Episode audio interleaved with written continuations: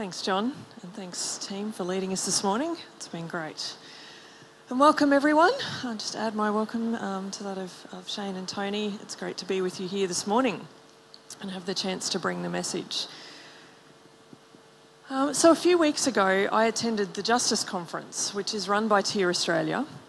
I was invited to attend as, as a board member and also supporter. And this year's theme was from Revelation 21, verse 5, where it says, He who was seated on the throne said, I am making everything new. And closely connected to that was John 10:10, 10, which is, I have come that they may have life and have it to the full. And these verses tell us that God has already begun the work of restoring all things. And we often refer to that as bringing the kingdom here on earth, which is what Jesus teaches us to pray when he says in the Lord's Prayer to pray for God's will to be done on the earth as it is in heaven. And in one elective at the conference, in small groups, we were asked to look 10 years into the future and to imagine what role and place the church has in our nation and in our local communities. We can imagine anything. What issues is the church involved in? What message is being heard from the church? How do government and society view the church and Christians? Well, what place does the church have in society and government and the economy? And we wrote our answers in the form of a front page news article, and I'm going to share my groups with you. Our headline was Australia welcomes climate refugees. An entire Pacific nation of 100,000 people whose islands have gone almost completely underwater as a result of rising sea levels has been relocated to Australia. Christians from all denominations have provided homes and been at the forefront of welcoming and connecting people to community, education, and employment. This was made possible, said the article, because people, uh, the church, sorry, has advocated and led a change in the national narrative around refugees and the impact of changing climate, and were willing to take the lead in settling people into the community. And our first female Indigenous Prime Minister has been quoted as saying that she values the role the church has taken in advocating for policy change and showing that it is possible for, to come together as local communities to welcome those who have been forced to flee their nation. And she's proud of the leadership Australia is showing on the world stage in this issue. And the article included a photo of our Federal Minister for Home Affairs personally welcoming the refugees as they arrived at the airport.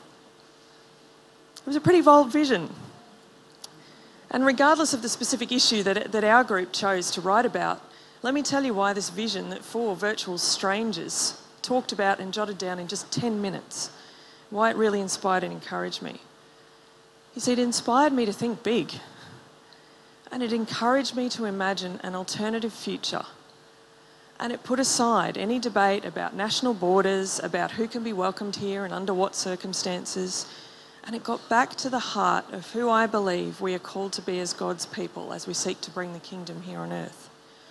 It illustrates for me something that's been on my heart a lot of late, and that is the question of what is the church for?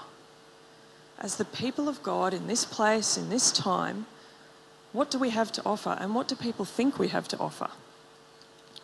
Because so often I think all people see and know is what we're against or what we object to. Yes, they see churches and Christians doing a lot of good, but do they think we have anything more than that to offer? What is the church for? It's a question I've asked as I've sat at my local craft beer bar every Thursday night for the last 18 months, simply being present and building relationship with people. And it's a question I ask as I look at the issues that are being grappled with on a world and, and national scale changing climate, conflict and mass displacement of people, sexuality, abortion, and corruption, just to name a few. And it's a question I ask as, as often I feel that the church and Christians, and by extension God, are only known for what we're against. Reverend Tim Costello spoke to about 200 church leaders at the Justice Conference and said something that stood out to me, which was his comment that a journalist recently said to him, I like interviewing you, Tim you'll talk about things like climate change and refugees. All most church leaders seem to want to talk about is sex and sexuality. And to me, this says that as people ask themselves what relevance God and the church has in today's world, they do actually want to hear from us, and not just on what's wrong or what we might object to. The world is hungry for an alternative, transformative vision of the future. They long for fullness of life. And I think as the church, sometimes we forget that we actually hold this vision.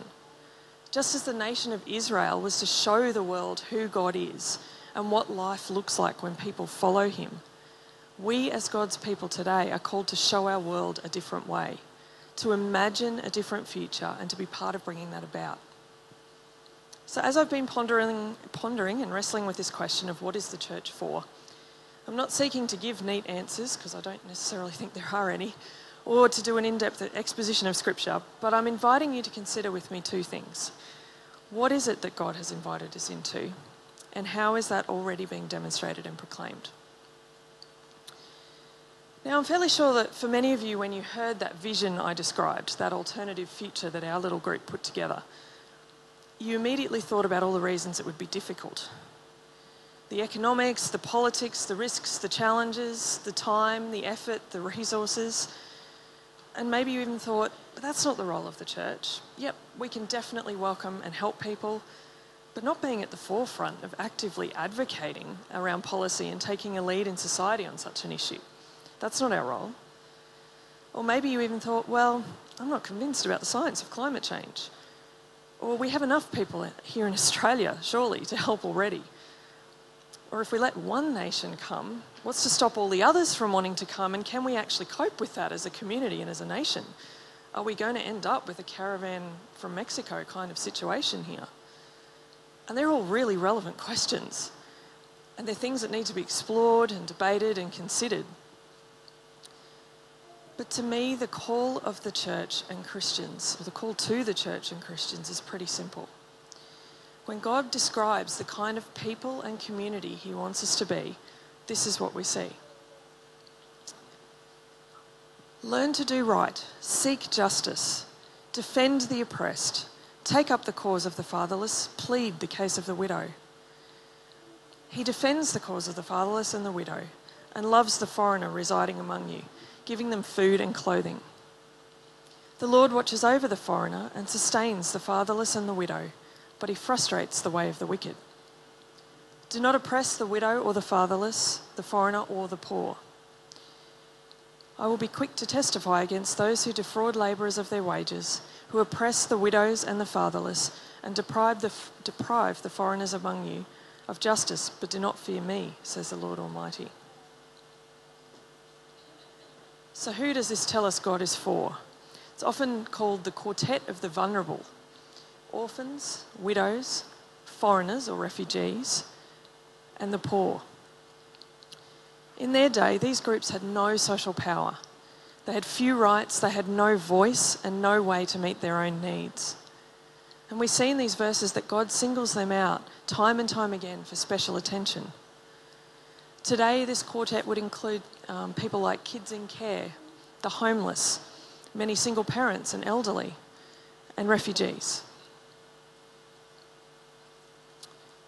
And what, is, what do these verses tell us God, God's heart is for these vulnerable groups? They tell us that just as God loves justice and He does justice, as God's people, we are called to work with Him to address poverty, injustice, and oppression, to meet people's needs, but more than that, to see that they're both treated fairly and able to flourish. And just in case we think ah, this is just an Old Testament thing, a couple of New Testament verses. From James, religion that God our Father accepts as pure and faultless is this to look after orphans and widows in their distress and to keep oneself from being polluted by the world. And in Matthew 25, that, that verse about the, uh, the passage, sorry, about the sheep and the goats, says, Then the righteous will answer him, Lord, when did we see you hungry and feed you, or thirsty and give you something to drink? When did we see you a stranger and invite you in, or needing clothes and clothe you? When did we see you sick or in prison and go to visit you? The king will reply, Truly I tell you, whatever you did for one of the least of these brothers and sisters of mine, you did for me. The community God set up in Israel had many laws and practices about ensuring that these groups were provided for and not taken advantage of, including the Jubilee year where all property was returned to its original families. And what we see in those verses and many others is that some of the biggest indictments against the nation of Israel from the prophets was not around their religious practices like sacrifices and festivals, but the fact that they did all the religious practices and neglected these matters of justice and protection for the most vulnerable. You see, nowhere are we called to assess the reasons for people's distress or misfortune, to put caveats on people's race, religion, or nationality or to debate the science or who's to blame or to take responsibility for the response of others. We're simply called to defend, to speak up for, and take care of the poor, the powerless, and the voiceless.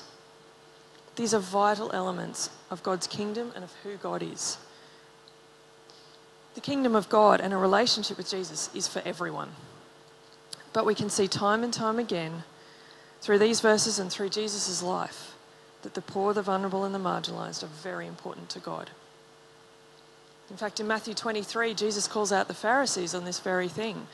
He says to them, Guys, you've got the religious details so down pat that you're even, even tithing your spices, your mint, your dill, your cumin.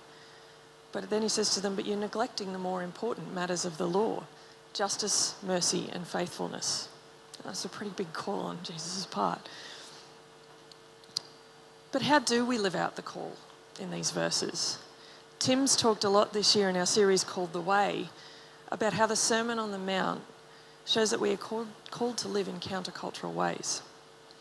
And sometimes this is about how we live our daily lives through being generous and meeting needs and living moral lives and showing people God's unconditional love. And as I look around, I see so many of us doing that so well and so faithfully. And as a church, we've got some amazing ministries that walk with people where they're at in life. And as we demonstrate Jesus' love with them, we have those opportunities to share with them and to call them into personal faith with Jesus. But these verses also tell us that sometimes responding to this call of God to care for the vulnerable and marginalised is about advocating, about raising our voice, about acting on behalf of these groups to big, bring about a change in the big picture circumstances that make or keep them vulnerable. We see throughout biblical and modern history amazing examples of God using his people to seek justice for the oppressed and marginalised. A few examples are God using Moses to bring the Israelites out from under the oppressive rule of the Egyptians to fulfill his covenant with Abraham and make them into a great nation. We see Esther risking her life to advocate to the king to save the Jewish nation. We've seen William Wilberforce spending years advocating in society and parliament in the UK to end the slave trade from Africa to the West Indies. And Martin Luther King Jr. sharing his dream of a different future in the US in which skin colour and race was not a determining factor in a person's rights, well-being or their ability to participate in society. Now, when God called them and gave them a vision of a different future, did they jump straight in? Did they think what they imagined was actually possible? Definitely not. We see Moses, he used all the arguments he could muster to try and avoid going to Pharaoh. Esther had to submit to what I'm sure was a long and, uh, if you were me, not a very fun process of being beautified in order to gain access to and favour with the king. And even then, she risked her life by speaking up. And both Wilberforce and Martin Luther King Jr. suffered a great deal of opposition, and Martin Luther King Jr. was actually assassinated. But when we, we see that when people defend and speak up for these vulnerable groups, they do so because they're driven by a conviction and a vision of an alternative future. A vision of the kind of world God calls us to create. They see the ways in which this is not true and they work to bring that transformation about. This, I believe, is the prophetic voice of the church as God's people, and it's a voice that I long to see raised. Now, what I'm not saying is that the issues and injustices in our time aren't complex or that speaking up about them isn't scary. My group and I knew at that conference when we wrote that headline news article that for that to actually come about would be a huge practical and philosophical shift for both some parts of the church and the nation. But I want to say to us today that everything I read in the Bible screams at me this is what God is calling us to do. He is making all things new. And He invites us as His church, His people in this time and place, to delve into Scripture, to see what His kingdom is like and the things that are important to Him, and to pray and to imagine an alternative future in which those things come about. And as we do that, we remember that He has already won the victory. And we can heed His constant call to the Israelites to be strong and courageous as we step into who He calls us to be as His people. And I also understand that faced with the complexity of some of these social, economic, and political issues, and the knowledge that in many ways the church and Christians are not viewed as a change agent by society these days, it's easy to want to retreat or to simply defend issues of biblical morality. It's tempting to say, well, we'll just do what we can on an individual and local community level in people's lives and concentrate on inviting people into personal relationship with Jesus because we can't possibly shift that big stuff. And we'll just have to wait for Jesus to return to see that happen. And, and maybe we don't even agree on what needs to change. But I want to challenge us and say that that sells us short, and I think it sells the gospel short as well. I'm going to read a couple of passages from Isaiah in a minute. We've actually already heard them both today. Um, we heard Luke quoting, uh, we heard Jesus quoting Isaiah in Luke. And I invite you as I do this to either follow on the screen if you like to read and see the words, or just to close your eyes and let the words wash over you. And as you listen or read, I invite you to imagine, to dream.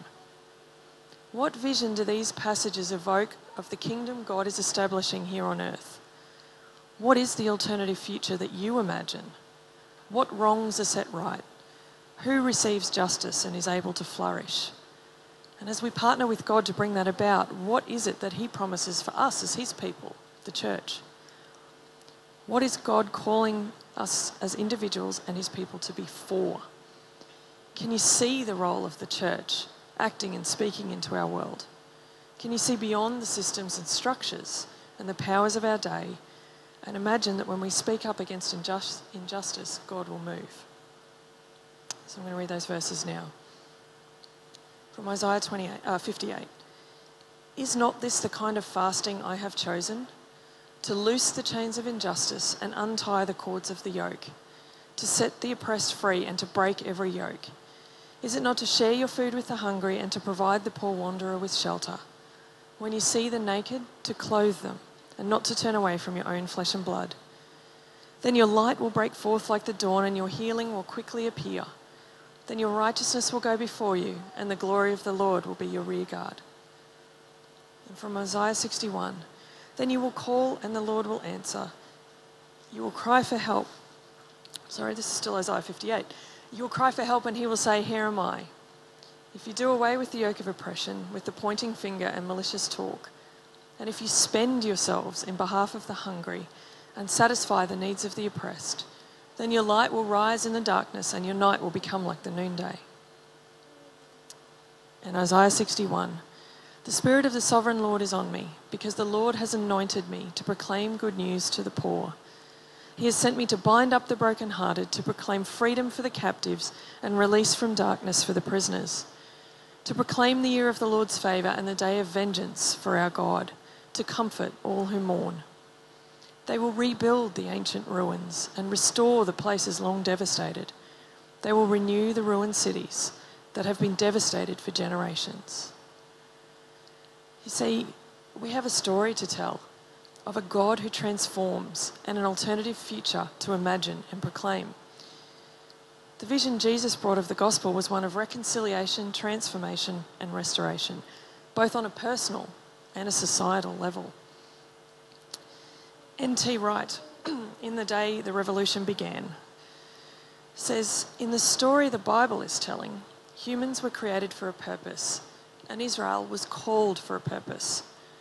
And the purpose was not simply to keep the rules, to be with God, or to go to heaven.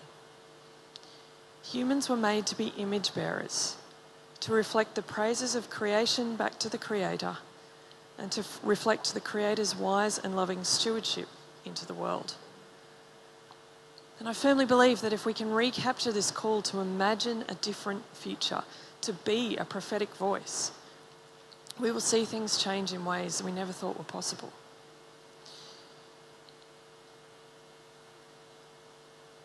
Now, I've already mentioned in my examples earlier some big ways in which God's people have advocated for the poor and, and the vulnerable and marginalised in the past. But I wanted to just take a bit of time um, to add to um, and emphasise what Megan and, and Win and the boys have shared this morning, which is the work of Tear Australia. Um, as Tony said, I currently sit on the board and I actually served also for three years in Zimbabwe with one of Tear's local partners from 2013 to 2016. Tear started with a prophetic imagination to work to inspire and enable Australian Christians to make a biblically shaped response to poverty and injustice. They work towards a more just and compassionate world, which we saw in that video, where everyone has the opportunity to experience fullness of life. And they work with local partner organisations, and they do that in some of the poorest and most conflict affected places in the world to help those communities end poverty, challenge injustice, and build sustainable futures. And what I love about Tear is they constantly put in front of people the idea that this alternative future is possible and that it's what God is calling us to work towards. They have a strong voice with government. They advocate for a robust and generous aid and development program, and they're part of a global campaign to address sustainability and climate change because they've listened to their partners in developing countries and heard them say, We are experiencing the impacts of changing climate. And they felt a clear call to continue to be a prophetic voice, speaking up about the impacts of changing climate on some of the most vulnerable and poorest people in the world, and encouraging Christians to speak up and act on this issue. Because for Tear, it's simple. They ask, What kind of world do you want to see? And then they inspire us to see that change happens when a movement of people starts to pray, live differently, and speak out. And of course, Tear is not the only organisation or movement calling the church and Christians to rise up and declare what God is for and to work to see that come about. Our missions committee regularly share the work of many local and international organisations who believe that things can be different and that we can do more than just meet immediate needs. We're called to imagine and to partner with God to declare to the world what the church is for and to bring about that alternative future. What I've put before us today isn't easy and it's not simple and it's not quick. So we're going to take communion in a minute, and if I could have some helpers come forward, please, to serve that. And during communion, we take time to spend some time with God and to reflect and to remember. So, as you reflect this morning, I want to invite you to remember that God has a special place for the vulnerable and marginalised, and that He calls us to speak up and defend. And I invite you to remember that we can take courage in the knowledge that He's already won the victory, and we are called to bear His image in the world and to partner with Him to bring about the kingdom. So, as you pray now and as you pray in the coming weeks, and as you speak with others, will you imagine? If we heed the call to love and do justice, just as God does, what would the world, society, and our community look like? What role and place does the church, the people of God, have in our nation and in our communities? And will you dream with God about an alternative future? So I'm just going to pray as we take communion. Lord, I thank you that you call us to be your people in this time and place, in this world, and that you put before us a vision of your kingdom, of the things that are important to you, of the things that you are calling us to stand up and speak out about. You call us to meet needs, and you call us also to shift things in our world, Lord. And Father, I pray that um, through all the things we already share in as a church, and the ministries we, we have, the, the, the ways in which we, we reach out and touch our community and our world, that you'll just continue to inspire us with this idea of an alternative vision of the future and that you will challenge us, Lord, that this is something that we are called to bring on a bigger scale in our world, Lord. that you would reignite that prophetic imagination and prophetic voice in us, Father. And as we take time to reflect now on the fact that you came and you gave your life so that we might be free, but also, Lord, so that the world might be free and that your kingdom might come in our lives and in the, and in the, the whole world, Lord, that you are bringing restoration and making all things new. I pray that that would just be something that we can reflect on and thank you for and praise you for, Lord. In Jesus' name, amen.